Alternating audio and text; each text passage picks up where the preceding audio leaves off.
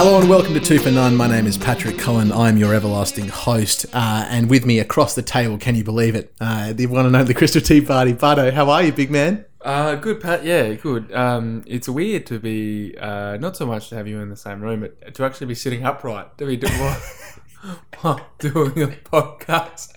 Normally, I'm sprawled. You have to feel it's a bit of a habit of like podcasting from bed. Yeah. Uh, I see you there, sprawled out, got yourself in a very comfy position. Sometimes with your microphone near your face and your head sort of off the bed, like you're upside down, so doing some forms like ancient jiu-jitsu, Yeah. or maybe yoga or something. Be trying. Do you find that's better for your vocal cords? Or um, I'm more just trying to rattle around the three brain cells that I've got. you know, like I nuts in a can put them in a few different um, variations and see what comes out. Yeah, that's I right, like yeah. it. I Yeah. like it. It's like sort of um, boomerang bowling with the old ball. You know, just like throw it down there, see how it spins and what happens to the bloody wicket. Um, uh, pal, we set it off air, but uh, pretty sad. Pretty sad. I'm pretty sad. Yeah. Um. Yeah. Look, it's hard. Hard. Hard days ahead. Hard days behind. just hard days. It's just hard work at the moment. Uh, uh, watching uh, the Australian men's cricket team. Um, Melbourne was a bit of a disappointment, but there were some silver linings there. I thought, not all, not all bad, not all good either. But So here's here's the lovely di- dichotomy about cricketing opinions: is I, I spend my time looking for icebergs and jumping into lifeboats and, and paddling away, and you be trying uh, spend your life on the deck looking at the rain clouds pouring down, finding those silver linings. So I've been very anxious to hear what positives you've pulled out of this disastrous test. Uh, Uh, well, look, the obvious one is, is obviously Pat Cummins. Uh, first of all, his bowling performance in the second innings to give Australia, uh, you know, 400 is like a lot on, on in the second in the fourth innings of a Test match. But it's not impossible. Not it, True. it, has been done. Yeah. Um, and been done against better teams. Uh, you, the West Indies uh, in the early mid 2000s uh, famously scored 400 plus to beat a then full strength Australian side True. uh, to uh, to um, win a test match. Uh, so not impossible. So it put Australia in a chance where conceivably all three results were on the table at the, start of that fourth innings. Um, the question at that point was, um, would the batsman do anything? yes. Um, yes. So that's so that's fine. We'll dissect that in a minute. The, the other the other the other uh, positive to come out of that though, um, once that initial question was answered, no, um, then uh, yeah, Pat Cummins uh, uh, swashbuckling Yeah. sixty odd. Yeah. Uh, yeah, and great to watch. Nice to watch. We so we we spoke at the start of the summer. We didn't really care if we won or lost. It was that we needed to show something, and this is a guy that's shown something. Yeah. Um, in our last podcast, we spoke we spoke about how Nathan Lyon um, had shown something. Um, I think Tim Paine continues to show something, um, and uh, in terms of his leadership, I think he's doing a fine job. His keeping has been very service- serviceable on some questionable wickets. Um, not easy time out there for, for a wicketkeeper at any, at any stage. He's made serviceable 30s and 40s. Um, yeah, we, are we going to get Adam Gilchrist? Probably not, but um, yeah, we're getting a guy who's doing his job.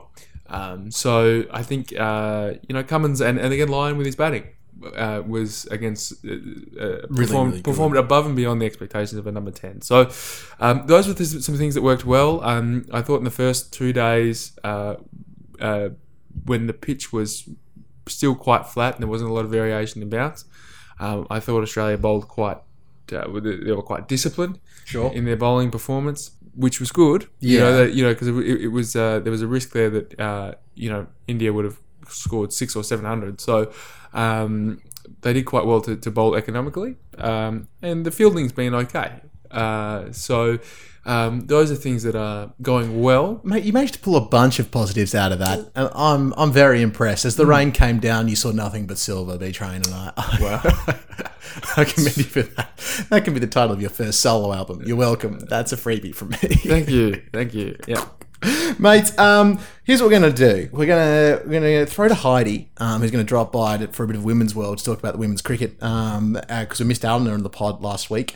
Uh, we're going to have a quick chat about some cricket around the world. There's been a really interesting test going down with the Sri Lankans and the Kiwis, um, and then we're going to dive in and do some deep dive analysis on this uh, what I would refer to as a disaster in in Melbourne. Um, plus, B Train, uh, you suggested earlier that we could do a fun thing where we pick our best Australian team um, using all stats to hand. So we're going to compare and contrast those sides um, a little later in the pod. Plus, Jai Singh will be stopping by for an Indian injection. And look, where we'd expect Tom Hawkey uh, to come at us with sass and uh, be very, very pleased with himself. Um, Jai is such an analytical man, but I don't know that we'll get the same thing. So I'm interested to see how he gloats. That's what I'm saying. I'm interested to see how he how he gloats. Uh, what something tells me that it's more likely to be uh, gloat by a thousand cuts. Oh yeah, yeah, yeah, yeah. I think I think that's accurate.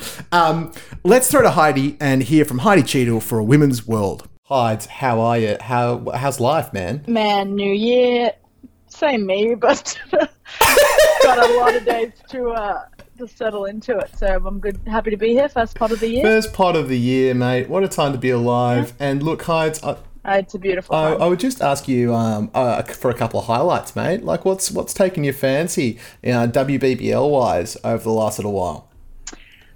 Oh well, shall we just take a moment to remember and appreciate Alyssa Healy's hundred in like no time at all in absolute style. What a champion! Sorry, also Ellyse Perry batting with her started on twenty. By the time it was over, she was on like sixty. Healy was on hundred. Like, how do they score this? How do they? It's like, what are you eating? What are you drinking? What time do you go to bed? What stretches do you do?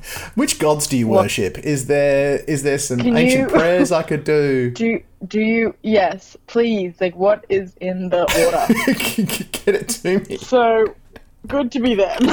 yeah, well, I'm really impressive. Far out. They just seem to get better and better. Those two, don't they? Um, they, you know, yeah. They're, I think they're just like it's in the zone. It's their time. and they're just like Everyone else is just owning it every day yeah, of the week Sit back and watch. And dude, um. Grace Harris, Gracie Harris is, a, Oh, is an absolute gun. Man, she's yeah. Oh, why why isn't she playing more? Like, why isn't she in the green and gold? Like, just for a T Twenty, like, just throw her in. She's good Somebody value. throw that woman the ball and uh, do it quickly uh, because yeah, or maybe even just throw her the bat and get her on a mic and have Well, a crack. Heights, I, I couldn't agree well more with that, pal. You must be feeling pleased as well to see your um your delightful, lovely sixes right at the top of the table there. Eight wins from Oh, ten it's games. a beautiful thing. Beautiful. And Hyde, you called that before the season started. You, you had that in your brain as as the the way things might end up. So um, credit to you for actually being able to predict a thing and have Uh. it come out in the wash. Yeah, that's that's that's good skill for me there. Uh, cr- In fact, they're probably winning because I said it. So you are welcome. I, I, I think that's pretty accurate, pal. I think that's that's the way that was bound to go down. Yeah. Um, uh, Sophie Molineux, did you see this? She opened the batting for the Renegades, Oh, and she got an yeah, unbeaten 70 seventy-eight. What a gun! Yeah, yeah. All these, man, all these people. Are, it's like their turn. Just like a rotational basis of runs. Like when's my turn? Well, well, heights. I mean, that's If if you're listening, WBBL, if you're listening, I'm ready.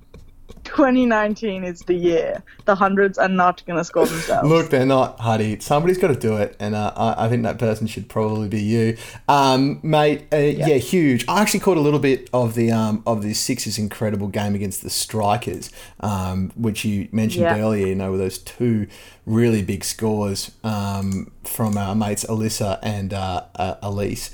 Um, uh, Alyssa Healy, mate. I I mean, you're absolutely right about something being in the water there. 112 off 69, um, 17 fours, two sixes. Uh, Ash Gardner too. I mean, it's just a ferocious top three. That um, it's gonna be really. It, it you know it is it's lethal.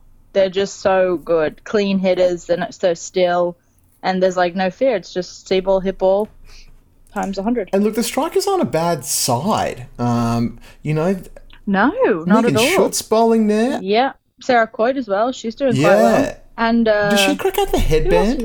Is Sarah Coyte the girl? oh so, no, that's Sophie Devine, and she's bowling. So the New Year's game, striker sixes. She's bowled. She bowled very well. with the big old headband on her head, which everyone's having to go. I on. saw the entire commentary box got around that hides, and maybe um, Yeah.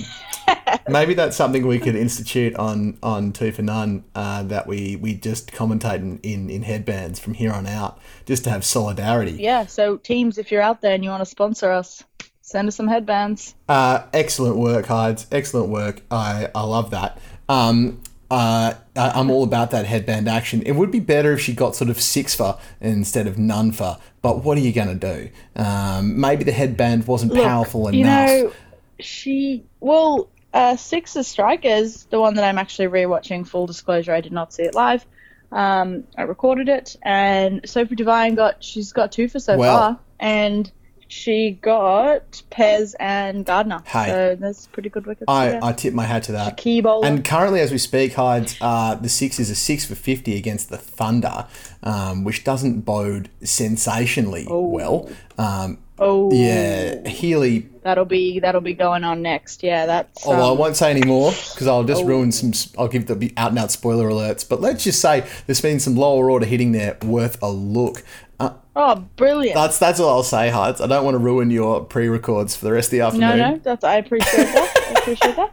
Um, that is look. I think that's they're just the, the sixes are just sharing it around, giving the tail end a little Look, go. That's very selfish. It's very self-solving, decidedly so. Um, just looking at the table, as mentioned before, the Sixers are on top. The Heat are in second. We've got Thunder, Scorchers, and Renegades there. Um, Hurricanes are the cellar dwellers, as are the Strikers, just one off the bottom there.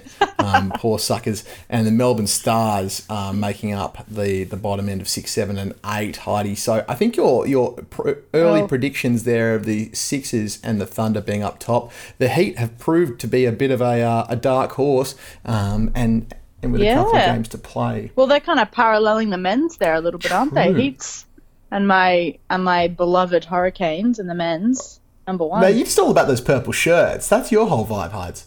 Do you know I am? It's no secret I am. And also, you put you put Darcy Short in one of them smoking sixes, 100%. Give me a purple. Goodness gracious. Um, all right, Hides, we might leave it there, mate. Thank you for checking in with us. You're a legend, and um, I will speak to you after the next pod. You are a legend. Thanks, Heidi. All right, man. Sounds good. Bye. Peace. Thank you, Heidi, uh, for a great women's world, as per usual. Um, Beatrice, I understand you went down to the game for the Scorchers versus the Sydney Thunder down at Lilac Hill, pal. How did you go? Yep, yeah, absolutely. Uh, went to the uh, the first of a double header uh, on uh, on Saturday, the twenty. I want to say the 29th. Yeah. Um, at Lilac Hill, look, uh, that's a that's a it's a highlight in the calendar. I think um, something that we attended uh, last year and, and and looked at for the first time. And um, I've got to say, uh, you know, we we, we, we will uh, come across uh, some issues with Uh-oh. Australian cricket later on. Yeah. If the men's cricket team Yeah. is who's the middle Brady? Uh, yeah, okay. Give me the awkward. Give me the awkward one of the Bra- Because there's the. Marsha, Marsha, Marsha one. Yeah. The one that says Marsha, Marsha, Marsha. That one. Yeah, yeah, yeah, Yeah. I don't know who the awkward boy one is, but that's that's who the, the men's cricket team are. And then we got Marsha, the, you know, the the uh, The beautiful, the beautiful Marsha fantastic one. Because uh, um, look, and let me tell you why. Because um, uh, first of all, the the general spectacle that the Perth Scorchers uh, put on um, down there at Lilac Hill is first class. So it was free for free for families. Free. free, wonderful. Do you, Um, a Jess, and your dog count in that in that scenario? I think so. Yeah. Outstanding. Yeah, it was still free. Um, and uh, pitch, very picturesque location, classic cricket ground. Um, you know, uh, reasonably priced food. I was about to comment. Oh, how'd you go with the ice cream Yeah, situation? not bad, not bad. I went for a slushy. Oh, Slushy. oh, Uh, five bucks. Not, oh, okay. not bad. Yeah. not bad. Paid more. Paid less. Paid less. Um, so that's, that was all right. Um, but the game itself was tremendous quality. Yeah. tremendous quality. Um, you know, the, the both Sydney teams, uh, the Sixers and the Thunder, uh, have been tremendous in the last couple of years in the WBBL. Um, but uh, if you just want to feel good about cricket, um, there is nothing better than watching Meg Lanning, who's uh, who, who's playing this year for Perth, um, uh, just absolutely take the bowling to to task.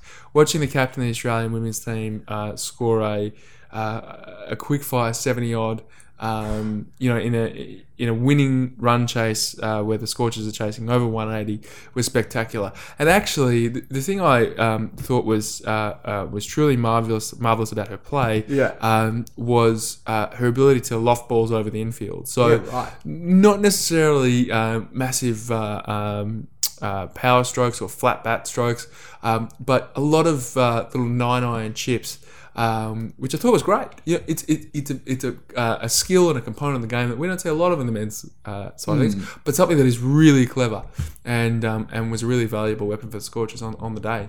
Um, so absolutely full credit. Um, uh, I- they had a lot of uh, what they call uh, activation areas, Activation areas? fan activation areas. What's a fan activation area? It's where they get to do stuff. Um, Uh-oh. You know, like you know, they'll have like a net or uh, face painting or. Uh, Did you go down to the net B train? Did you give him some of those wily left armers? well, no, I didn't. But um, there was um, there was a uh, a young fella in a Scorchers kit who's basically his, his whole job for the afternoon was to face throwdowns from ten year olds. and I thought, one, that's great. But two, what a, what a good job! What a great how do you get job. That job. Yeah, sign me up for that. Um, B Train, let's talk about this Sri Lanka versus New Zealand test, mate. Because you sent me uh, some footage of Trent Boult just absolutely tearing them apart. And, and, mate, I understand you're a bit upset about the whole scheduling of this summer um, in terms of when teams have arrived and who is playing who. Yeah, look, it's an interesting one. Um, uh, I, look, I understand um, uh, why.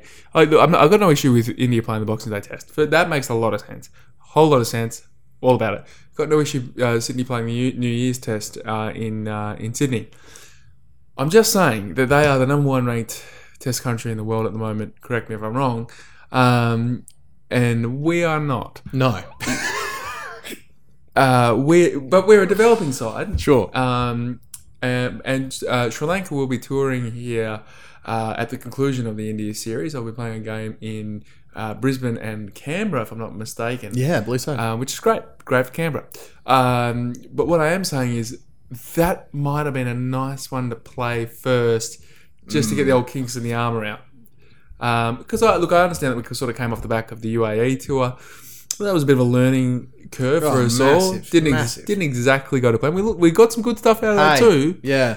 uh, a number three batsman. Um, but um, uh, that might have been one to look at as a uh, as a cricket administrator and go, you know what, we're just going to use this as a bit of a step up. And that's no disrespect to the Sri Lankans, but None. but um, in terms of what we're seeing in terms of the performances against uh, New Zealand, they're also in a little bit in a state of uh, development. Yeah, and and you know what it stands to be that the test series we play against them is is going to be we, we should have a bit more of a better chance than we currently do at the moment.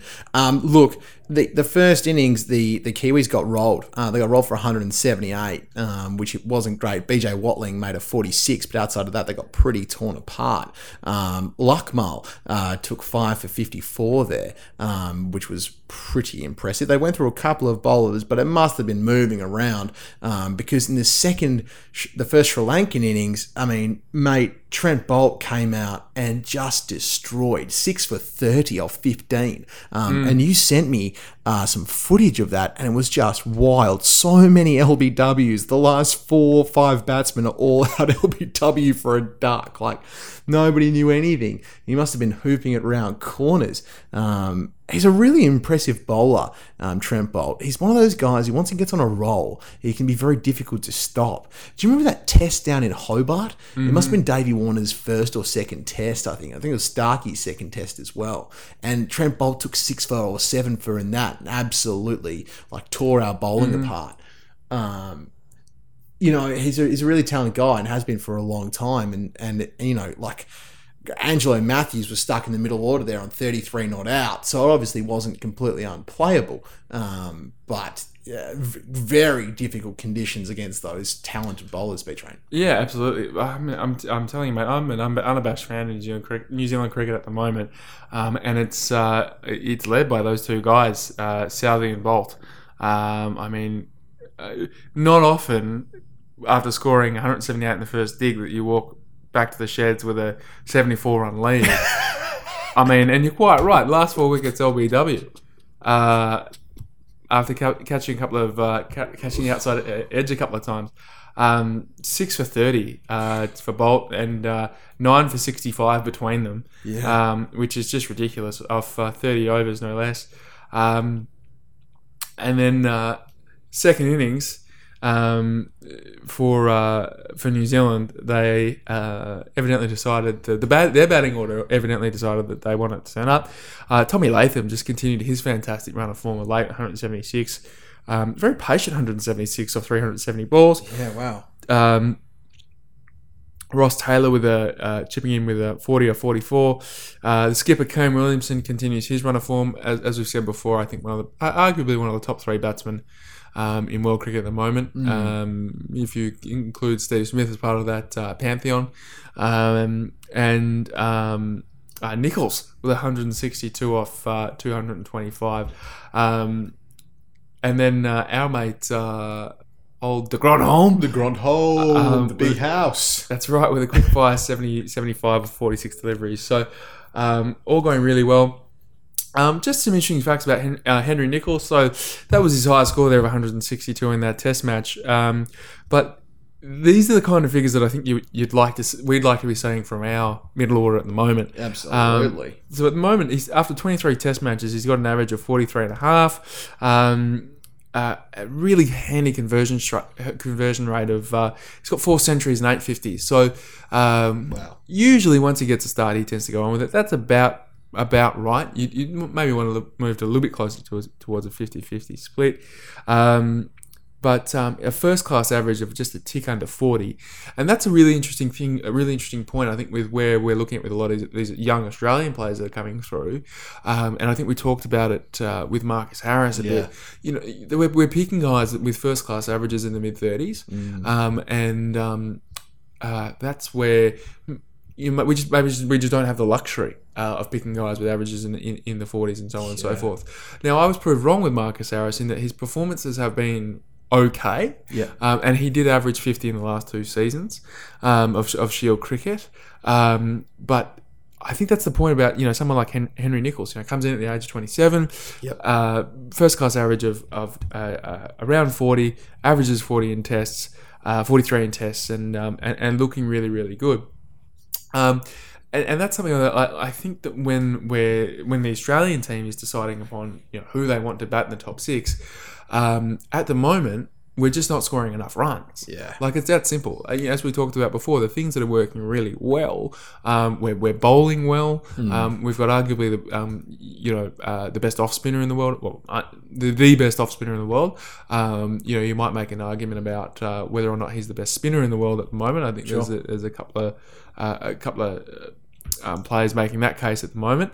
Um, but um, And arguably, Bardo, the best tail end batting going around. Best I tail mean, end if we around. like, if it wasn't for our tail, we wouldn't have a batting order right now. Um, I believe our tail is averaging the same as our top six with the bat in this Mm-hmm. series. So, um, yeah, uh, they're all good points, Chris. But could we deal with a guy at the age of 27, a la Henry Nicholls, who can come in at you know number five, number six, and score 162? Absolutely. Yeah, You I know. mean, and that's an obvious point to make, but I think that, that um, uh, this is a guy that's played a lot of cricket before he's played his first test, Absolutely. and has a good, uh, you know, a, a, a good grounding, a, a good, a decent amount of runs uh, uh, under his belt before uh, he's he's hit the uh, the test scene and performing really, really well. knows his game, Bardo. Knows Knows, game. who he is. Knows what he wants. Knows how to go about it. Um, and that's that's the thing. You know, I've, you and I talk about Mike Hussey. I think every podcast. Um, Michael Hussey or Michael Bevan gets a mention on this podcast at least once a week. Sure. Um, but we can't not go there and mention how effective it was for Haas and for Chris Rogers and for those sorts of guys Mm-hmm. who were a little bit older but really knew their p's and q's. That's right. I, don't, I mean, I think even Adam Gilchrist was 28, 29 before was. he made his test debut. Now, I know he played a couple of ODIs before, um, but I, I think there's a lot to be said for that. Um, uh, so, look, it's interesting times, and and and um, I'm not clearly, you know, we're not sure about who our top six is. Now, obviously, it doesn't help having uh, Smith and Warner um, and to a lesser degree Bancroft out. Hopefully, Bancroft makes some runs and, and, and knocks the door down. Um, but uh, the other point I'd make about the Australian uh, uh, batting lineup at the moment is that um, even as far back as when Michael Clarke was running the side. Yeah. you- there were a number of occasions when um, we just we go to poop, and and we'd sort of go, okay, well we. we South Africa. that's right. Oh, well, well, when we're, when we're three down, that's when we'll start batting. yeah. You know, and then uh, uh, uh, Steve Smith, when we're two, when we're two or three down, that's when we'll start, Start batting. batting. You know, um, and if the others make any runs, it's a bonus. I mean, in last year's Ashes, Mm-hmm. you know, how much pressure was uh, put on Smith and Warner? Really, now Warner didn't have a great Ashes series, uh, and and thankfully some other batsmen uh, stood up and did a job. Um, but we've been exposed again. So now that we don't have one of the top three batsmen in the world to build our side around, Yeah. um, there's not necessarily others standing up, um, and that's that's the critical issue I think at the moment. Um, there's a, there's a um, uh, A dearth. a But dearth, but uh, but Sydney presents another opportunity for someone to, to put their hand up, and, up. and, and you hope that they you hope that they do. Um, because I got to tell you, if, if we had to face New Zealand next week, I wouldn't feel particularly great about anyone f- facing, you know, um, Boult, Southey, or even Neil Wagner. Yeah, You know? make a great point there, mate. I mean, uh, the the Kiwis ended up getting uh, four for five eighty five in their second dig, um, and and routed the uh, Sri Lankans for two thirty six in the final innings. There, New Zealand winning by four hundred and twenty three runs, absolutely pumping it. Um, look, yeah, you're absolutely right, Chris. If if Trent Boult and his mates appeared on our doorstep tomorrow to replace the Sri Lankans, we'd be dead in the middle of the dirt. Um, speaking of the dirt, B Train, let's let's get into it, mate. Let's get into the disappointment that was um, the Boxing Day Test match. Um, uh, you and I are both very excited about it because it was Boxing Day, um, and and look, it just it just didn't go right. I mean, first let's let's talk about this pitch, Bardo. Um, it was patchy. It was weird. Um, what did you make of it over the course of the couple of days? Well, mate, I made the point to you before the um, before the episode began um, that the first two days we were all bemoaning the pitch about how flat and lifeless it was, and what an absolute road. And there's and you know even even the uh, the pundits on the television and, and, and radio broadcast were saying there's no way we'll get a result. As early as the morning of day one, we're saying there's no way we're going to get a result. Well, there was one way we were going to get a result. yes, was the pitch flat the first couple of days? Sure. Uh, but it produced a result that went into the fifth day. If the pitch was as flat and lifeless as we say it was, then why did one side make 500 or close to, and why did one side make 150? If you're if you're blaming the pitch on performances at the moment, you're you're blaming the wrong thing. You, you, you know, it's the pitch will be what the pitch will be, and it's it, at the end of the day, it comes down to which team can handle the conditions better. Um, and uh, I think uh, by by his own admission, Tim Paine said at the conclusion of the match that India just outplayed Australia in all aspects of the game. Um, so I'm not too worried about the pitch. Um, was inter- I think it was an, there was an interesting point of conversation there, in that I believe if uh, if uh, the MCG pitch or if a pitch receives a rating of poor for two Test matches in a row, they lose the right to host the next Test match. I- Really? I, believe, yeah. Which means which would have been huge um, because it would have meant that the MCG might have lost the Boxing Day Test for next year. Holy moly! In comes Perth, Bardo, to swoop in and steal it from him. Yeah, that's right. Wouldn't they? Well, um, and uh, so that would that so so there might be a whole bunch of a whole bunch of Victorians now um, celebrating the fact that uh, Mitch Marsh was selected. Um, no, that's a bit unfair. Um, but um, you, you know, because that, you know, that that's the only thing I think that that was the only controversy for me around around the pitch on uh, in the Boxing Day Test It match. definitely looked weird, but it, it performed all right. And look, India won the toss, batted. Um, Vihari was out for eight. He was gone like done like a dinner. Um, you know, uh, the the other opener, what was his name? Uh, he's the best. Agarwal uh, was very impressive. Chris, I thought uh, stoic at the crease, difficult to dismiss, uh, excellent through square of the wicket, um, and and and all around. Uh, you know, it's, it's mind blowing to me they didn't pick him earlier. Um, a very talented batsman, and then comes the the Mexico border. Um, Pujara comes in, the new wall, and mate, that guy. Honestly, I mean, 106 from 319 deliveries. Bardo. He was just there forever. He batted for such a long time. He batted uh, in his classical Pujara fashion of just like not giving anything away. Um, and when him and Kohli were at the crease together, it was just it looked it looked like we were in trouble is what it looked like i, I was um, messaging you and a couple of others uh, just being genuinely worried um, about how this test match was going to go um, uh, before fortunately got a good ball from Cummins after 319 of them though. I mean that bloke's concentration is truly spectacular. Um, he's just able to bat for so long, Chris, um, and he looked largely untroubled in that time.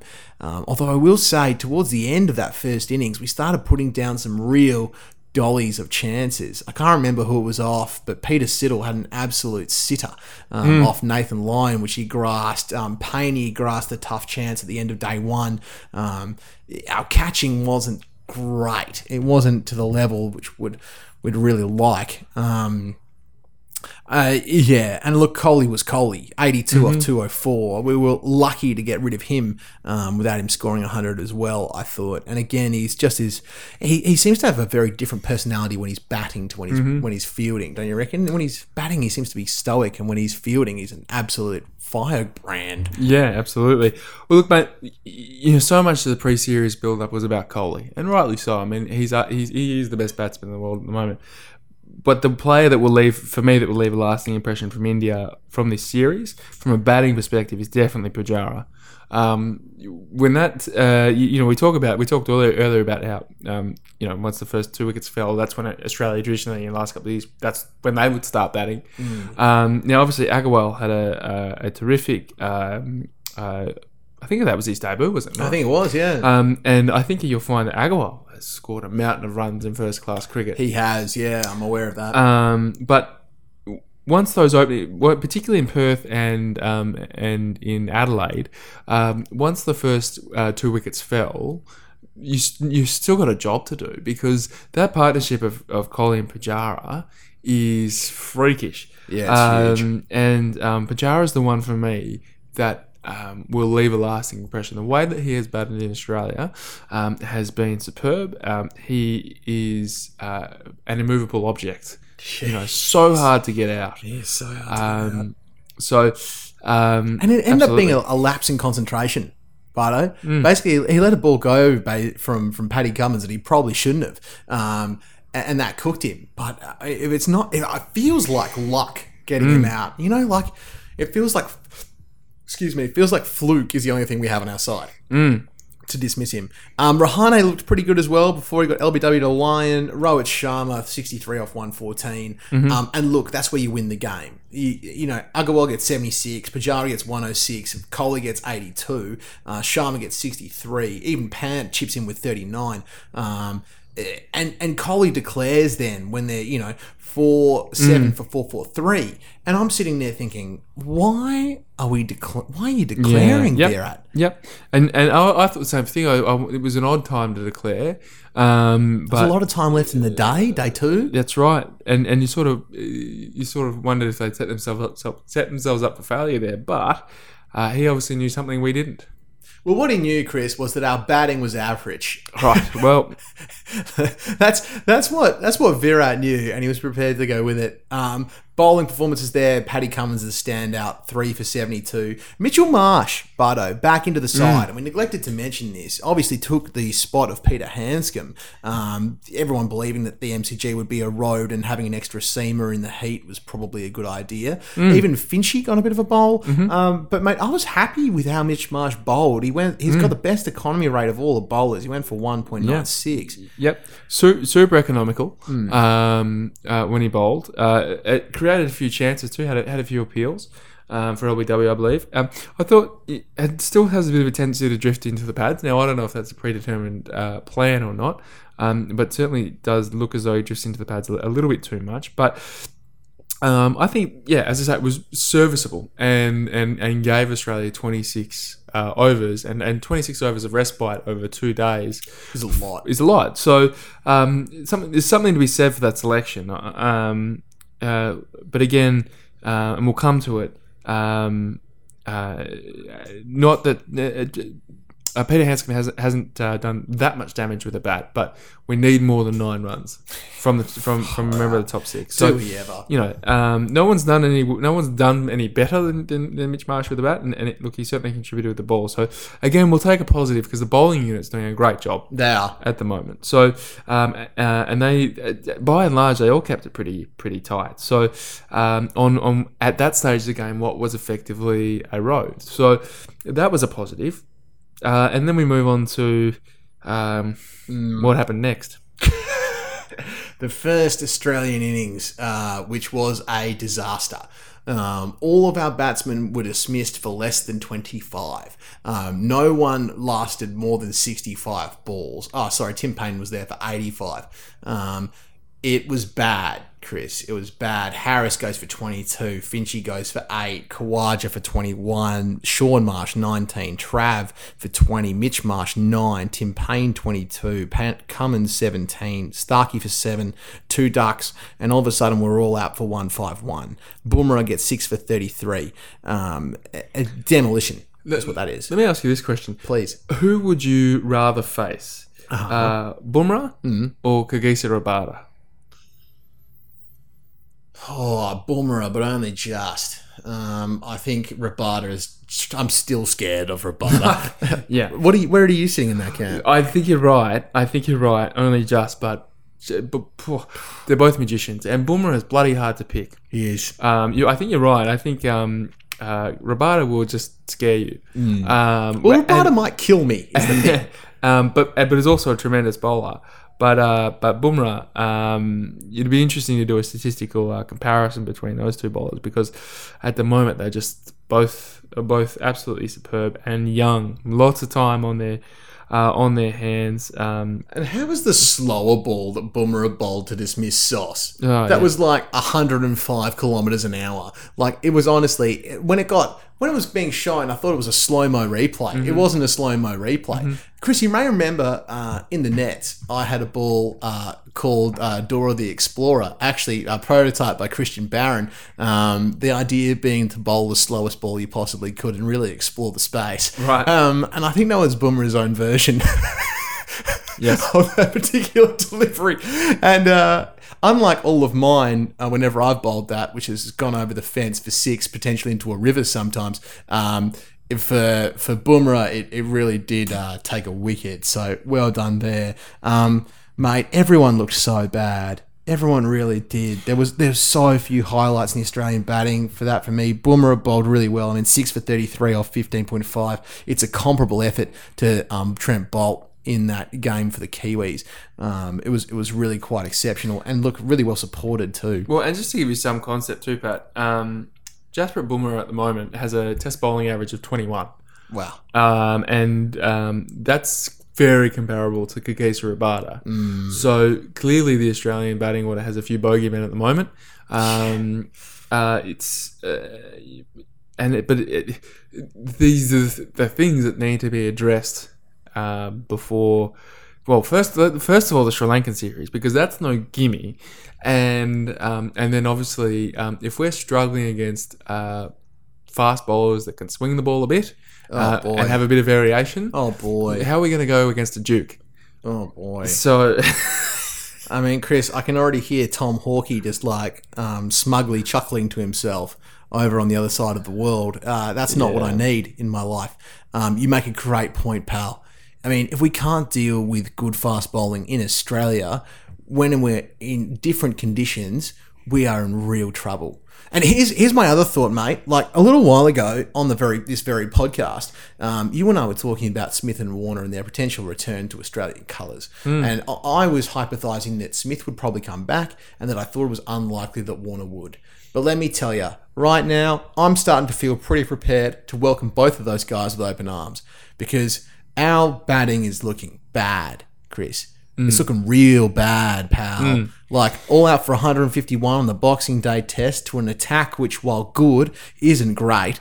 Um, is is not good, Chris. Playing real bad shots. I mean, mm. far out. I mean, and my other thing is, mate, and you're not going to like this, Bardo. So strap in. we got to talk about those Marsh brothers, Bardo.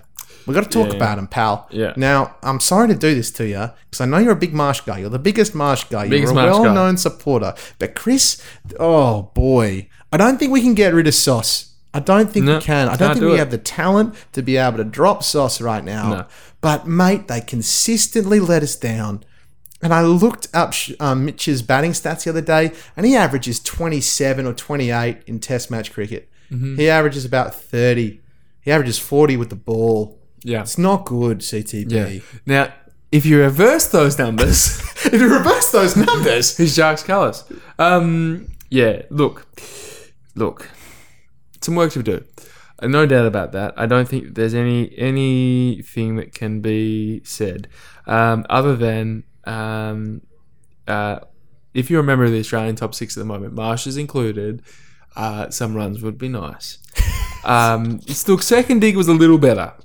second D was a little better. And look, let's let's move on because it was just so bad. And look, I don't know if we've given India enough credit on the bowling front. No. They did bowl really Yeah. well. Boomer especially was Dude, awesome. Boomer's a freak. He's a freak. He's He's awesome. Um, he's, awesome rad. to watch. Um, uh, I've spoken about J- Jadeja before. I think he's heavily underrated.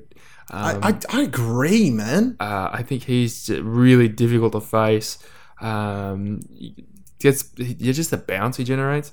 Um, And look, second inning Shami is just difficult to get away. yep, that's right. Um, Um, and Sharma, who was just used to be guaranteed runs, is no longer guaranteed runs. No. So, um, he's very Gillespie-esque actually now, Sharma, don't Mm. you reckon?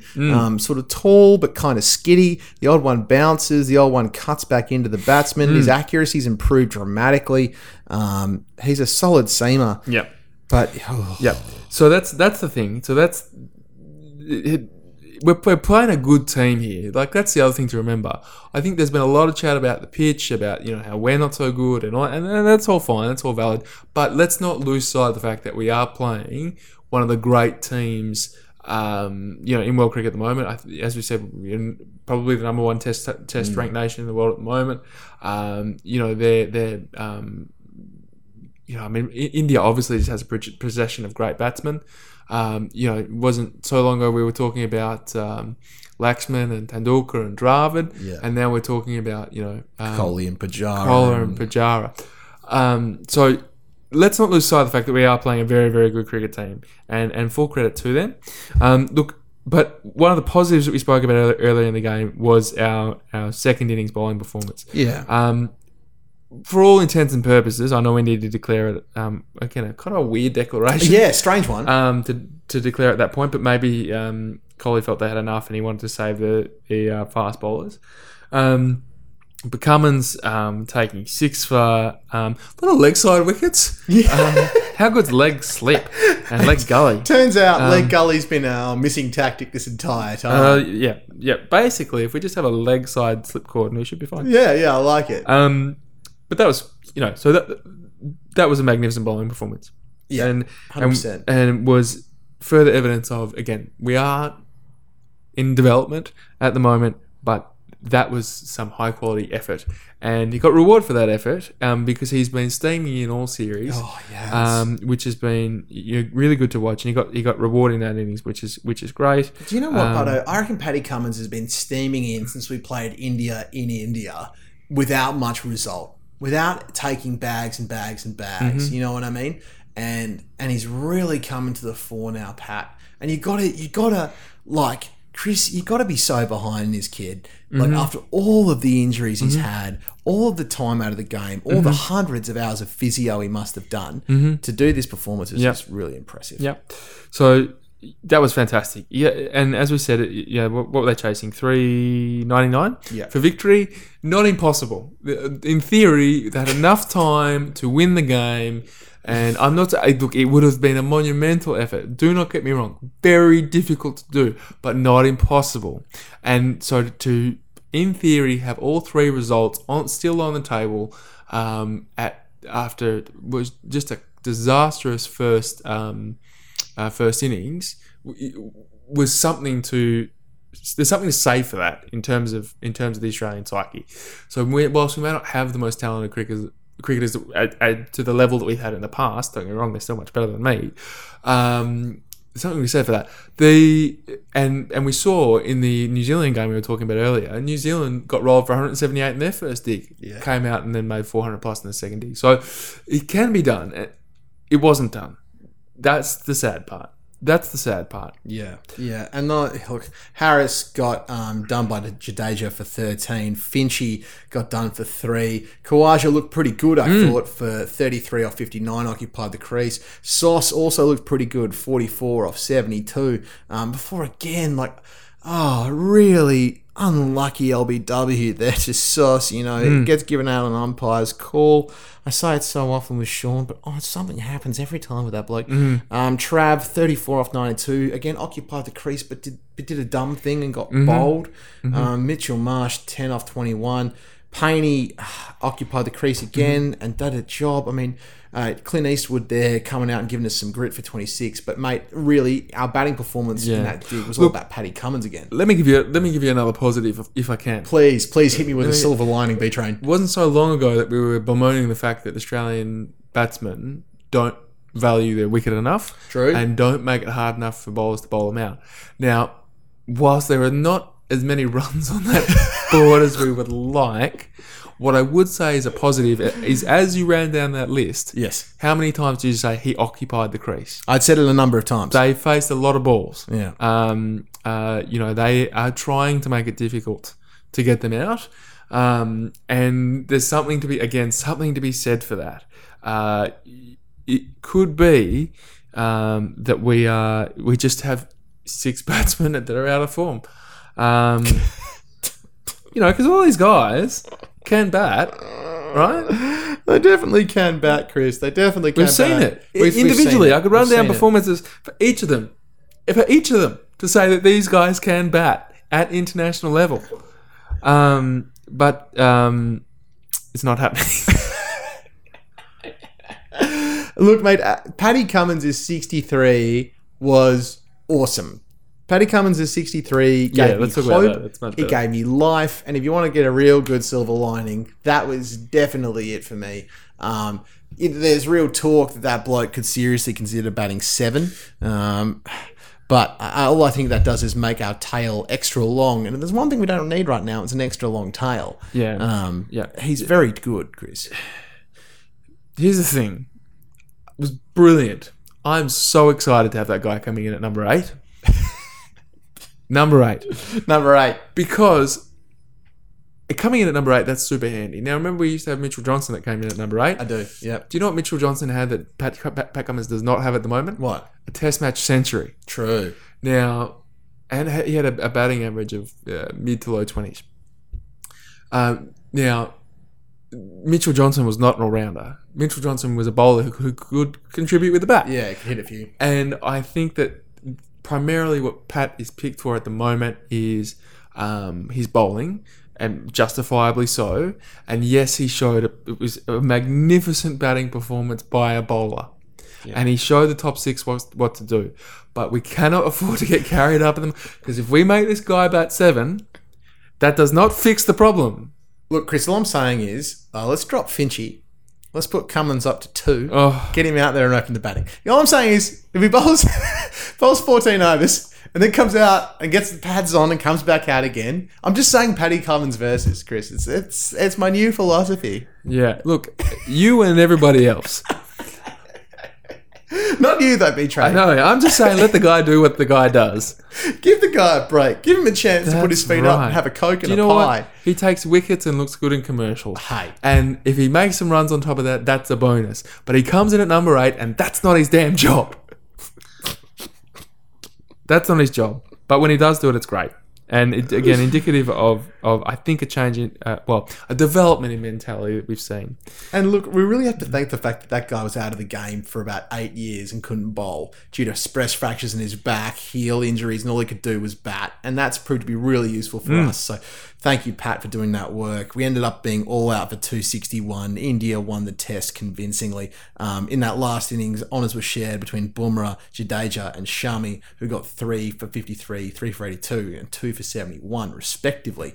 Closing out the test match, Uh, and it ended up being a pretty easy one for India, winning by 137 one runs. Uh, Bumrah got man of the match and deservedly so. It is the first time, Chris, that India have won uh, the Border Gavaskar Trophy on Australian soil. Retained it. Retained it. Retained it. They haven't won it.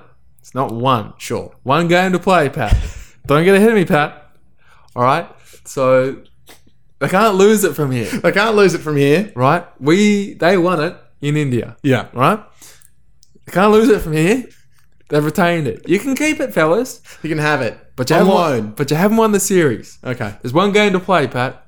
We're going to Sydney. We're going to Sydney, Chris. Uh, uh, and let's let's talk about that, buddy. Because what I'd like to do, and this is actually your idea, um, but I'm gonna it's gonna take ownership of it. Oh, please do. uh, is is I think what we should do is select our top sixes. Now, uh, uh, our top sixes for the Australian men's test side, um, using players from the state system uh, who we think are up to the job, um, or the players that are already there. I don't really mind. Um, bearing in mind that minus Labuschagne, Labuschagne, Lab, I say it? Labuschagne, We'll go with Labuschagne. Yeah. Labuschagne uh, just got brought into the side um, as cover for who knows what. Uh, I don't know what they're planning on doing with minus. Uh, who's to possibly say? So, so Chris, uh, what are you what are you thinking, mate? Who's coming into your brain as people that should, could be in the top six there? All right. If if we're just spitballing, We're spitballing, We're just spitballing. We're know. just throwing some ideas Look, around. look. Um, um, ideally, Mm. can I pick Steve Smith? Yeah. I'm picking uh, Don Bradman, Yeah. uh, Mark Waugh, Steve Waugh, No, uh, Michael Bevan. So they have to be eligible for eligible for the selection. yeah. Okay. Oh boy. Um, look. Well, look. I would say this. Look, I'm going to say this. Um, uh, stick with Marcus Harris, Yeah. Okay. right? Mate? I can get around on, that. on the basis that he's averaged 50 in the Shield for the past two years, scored 250 leading in. He's looked uh, um, serviceable. He's made a 50. He's a young guy. He's averaged 71 this season in the Sheffield Shield. Beautiful. Love that. Great. That's what we're looking for. Lock him in. Yep. Give him a crack. I like it. Opening the opening the batting. Yeah. Now, bear in mind, I thought Khawaja Finch was fine. Yeah, I like Quadra Finch. That was great. We had a good time with that. Brilliant. Could have stayed there. Wouldn't have, Should've. had, wouldn't have had a problem with that. Um, but we, we moved. Hey, We moved. sometimes you gotta. Yeah, well, did we? Um, but we did. And and and Marcus Harris has been fine. So Marcus Harris can come in. Um, opening the batting with Marcus Harris. Joe Burns, Yeah, I'm with you. right? Uh, he's got 472 runs this Sheffield season at an average of 47. So, yeah, we'll take that. Fine and test experience. Now I'd be interested to know what Joe Burns' test average is, but I would say it's probably in the low forties if I had to hazard a guess. Yeah, high 30s maybe. Right.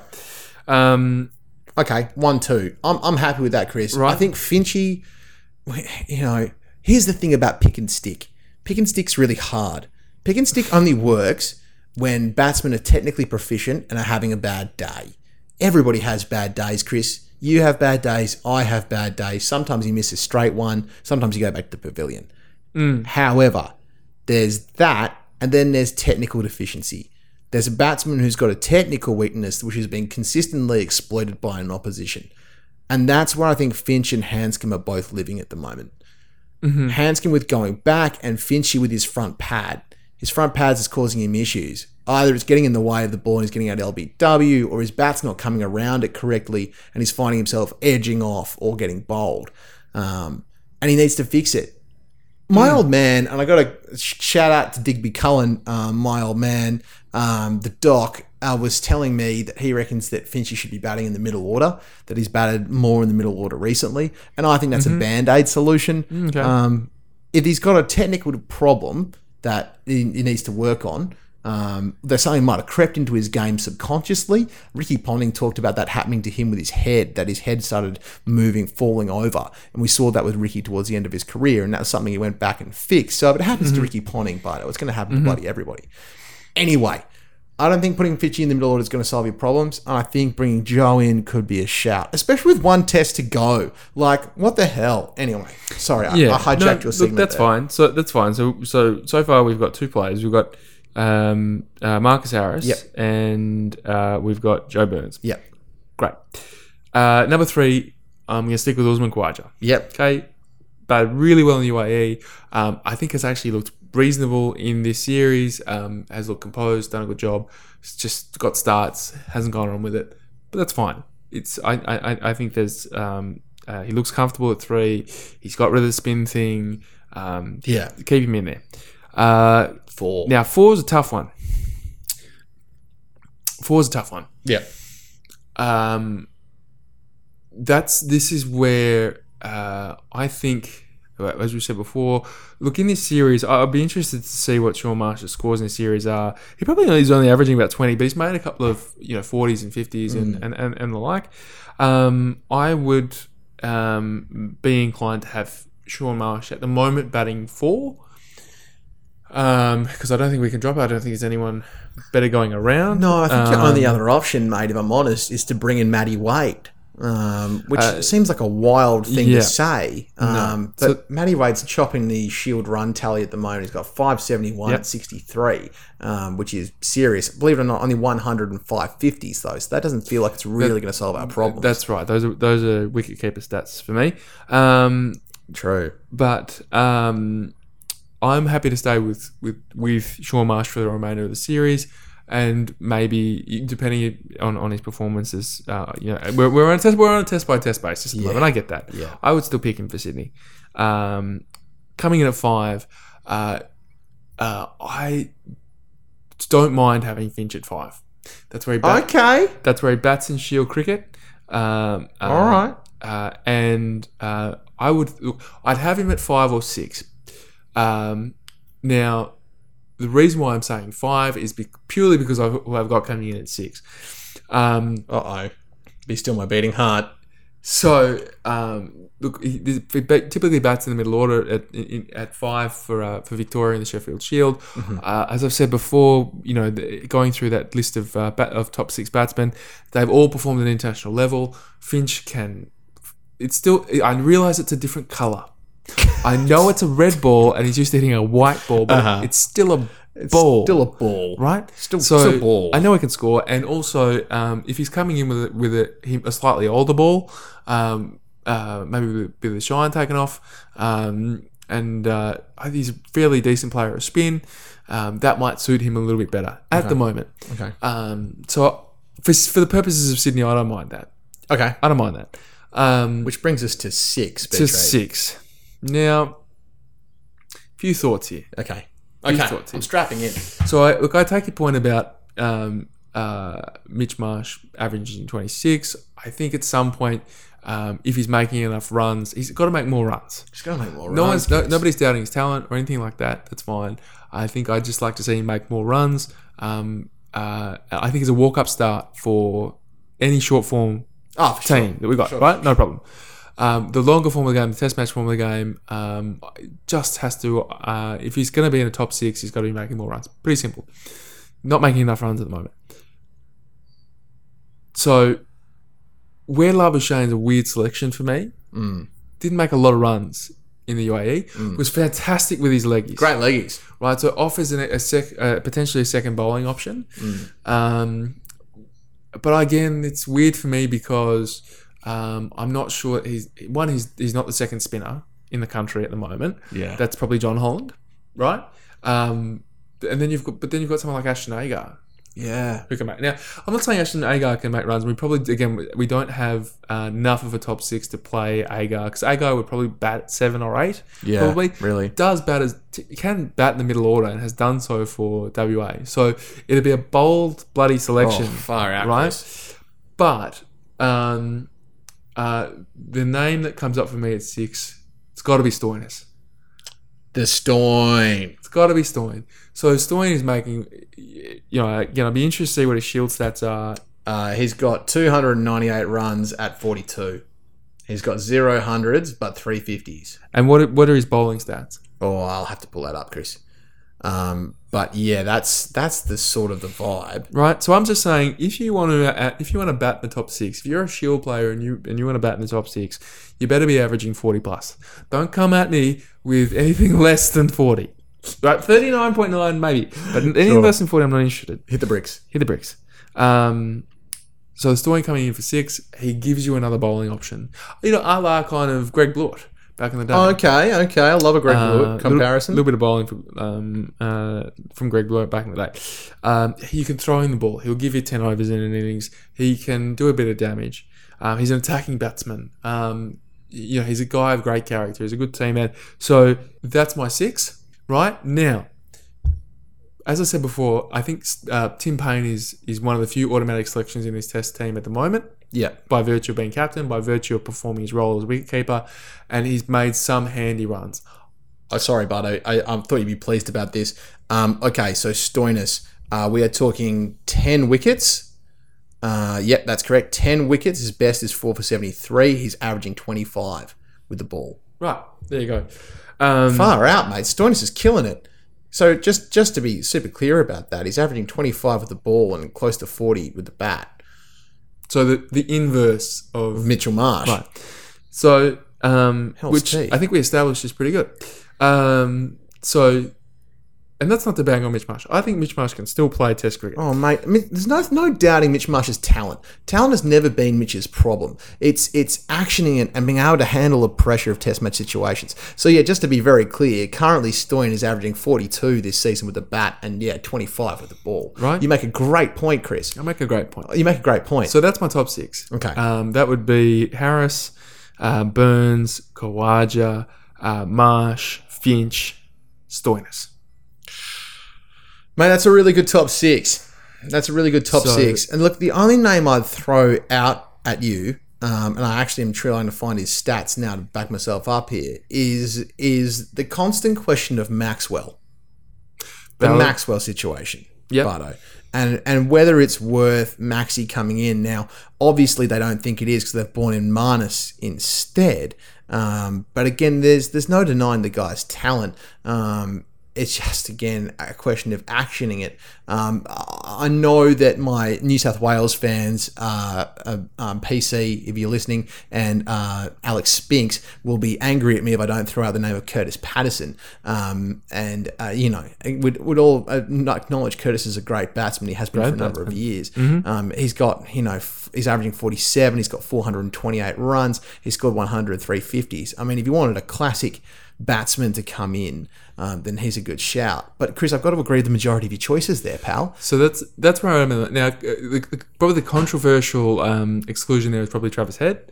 Um, doesn't find his way into the team. Yeah, unless he Um, drops sauce for Trav. I mean, Well, yeah. So you, so you've got a few things that you could do there. You know, whether whether Finch comes out, Head comes in.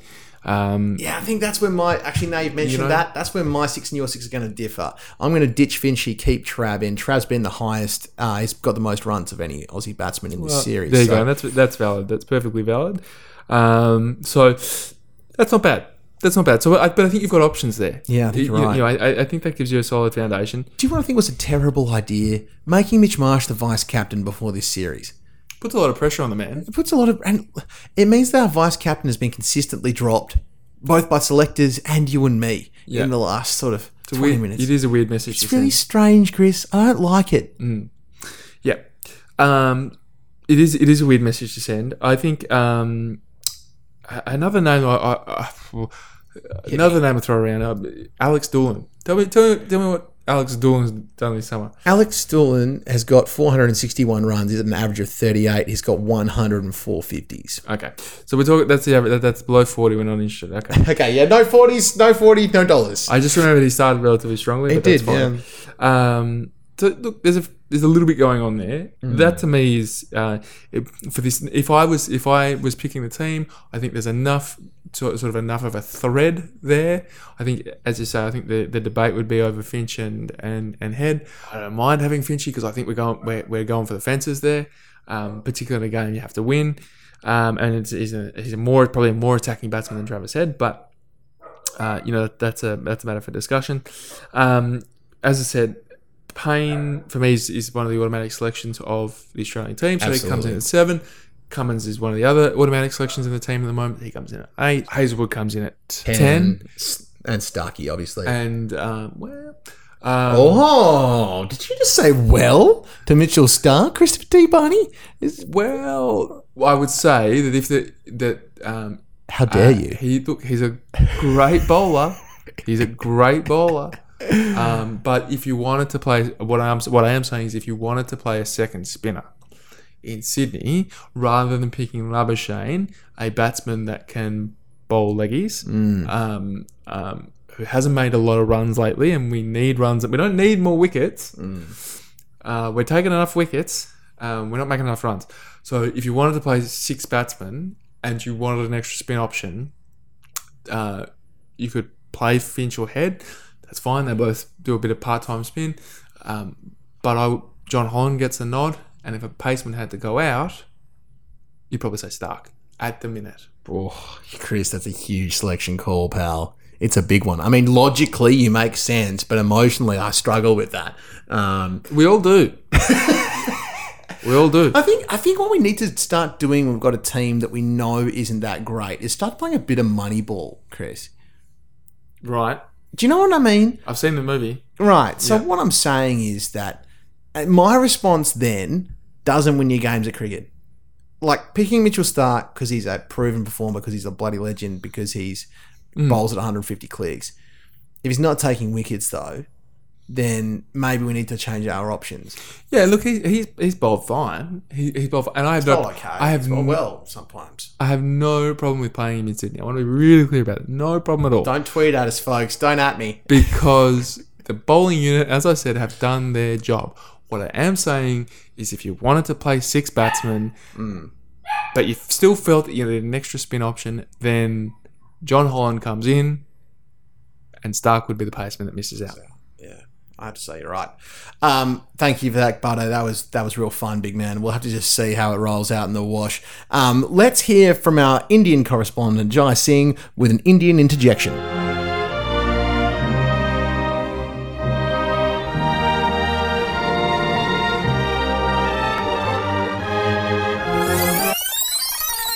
So, hello everybody. India is now 2 1 up and only one win away from the first ever Indian series victory in Australia. Interestingly, I think I'm right in saying this. I'm pretty sure I am, but it does seem a bit strange. Only England, South Africa, and West Indies have ever won a series in Australia. So, not only will India be the first Asian team, they'll be one of only four teams who've ever managed it. It just shows how impressive Australia are at home. I haven't got a lot to say about this uh, match because surprisingly for Indian victories in Australia, this one was pretty routine. Usually it's some sort of tour de force by Rahul Dravid or Sachin Tendulkar and VVS Laxman put on a huge partnership. But this one was pretty much a straightforward match. India won the toss and made a good call. There was good disciplined batting in the first innings, with Pujara and Kohli showing that they could play attritional test match batting and basically absorb a pretty slow run scoring surface without getting impatient. Then India got Australia out for below par in the second innings. Third innings of the match didn't happen, let's just not talk about that. Basically, India got a bit confused about their intent and Pat Cummins bowled well. But fortunately, there was enough run, there were enough runs in the bank so that India could just bowl pretty well in the fourth innings and restrict Australia to uh, a score that was never going to challenge the target. So, all in all, it was pretty much the perfect test match from India. It wasn't spectacular, nothing, there were no really amazing personal performances, just everybody played their part. So, this is the sort of uh, performance that Australia would usually put up when you go overseas. Everybody is contributing and you get a good team result. So a few things to talk about. Obviously, Jasprit Bumrah has to be mentioned. First onto the scene, he's made he's taken 48 wickets at a tick over 21 in his first season of Test cricket. He is definitely the leader of India's attack, and it's frightening to see where he might get to when he becomes more experienced. Usually, Indian bowlers burst onto the scene, have a lot of profit promise. Ishant Sharma, as an example, he gave Ricky Ponting a working over in 2008 and he's only now starting to realise that potential. He had similar figures to Bumrah this calendar year, 40 odd wickets at 21. The first year he'd averaged under 30. So if Bumrah can keep it up in the second season, which is usually when people have found out, then I think definitely he is an all-time great in the making. The team news, Ishant Sharma is injured, so he's out. Umesh Yadav has come back into the squad. Ravichandran Ashwin is uncertain. Virat Kohli says he's not fit, but he's been included in the squad. The uncertainty is shown in the fact that India's picked a 13 man squad. They've got Kuldeep Yadav in there as the backup spinner, and they've got KL Rahul back because although they got a good result in the last match, having Vihari open wasn't really the best uh, use of his talent. He got uh, worked over by the short ball. He's probably not good enough as a test match opener, although as an emergency, it was a decent idea. India could technically play quite a few combinations for the next test. They could have six uh, batsmen with two spinners, two seamers. They could have six batsmen with three seamers and one spinner, in which case Jadeja is probably the front runner because he's a bit more fit than Ashwin. They could have uh, an all-rounder, Ashwin or Jadeja, with only five uh, bowlers, in which case they can either have five batsmen, in which case they can either have three spinners and two seamers or three seamers and two spinners. So really, all the combinations are open for India. We'll have to see what they come up with, and as I've said, they usually get the team wrong. It is pretty impressive though that they are 2-1 up, given that they haven't really got the combination quite right yet. I'd also like to make some comments about the Kerry O'Keefe controversy, which I think is a needless controversy. For those who might not have been up with events, Kerry O'Keefe uh, is now on Foxtel and he's doing some commentary. He made a general, basically a general comment about Indian uh, first class cricket and how good the pitches and attacks are for batsmen.